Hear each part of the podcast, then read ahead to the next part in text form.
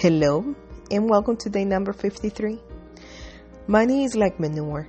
If you let it piled up, it just smells. But if you spread it around, you can encourage things to grow. One other financial discipline is practicing the priority of giving as much as you can. Money is another pair of hands that you will be able to use to heal and to feed and bless the families that are in need. And like Andrew Carnegie said, that his goal was to spend the first half of his life accumulating wealth and the second half giving it away. What a great idea!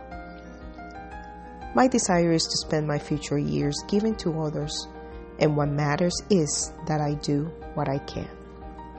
So let me ask you something. What cause that is close to your heart might you be able to help financially if you were to improve your financial situation?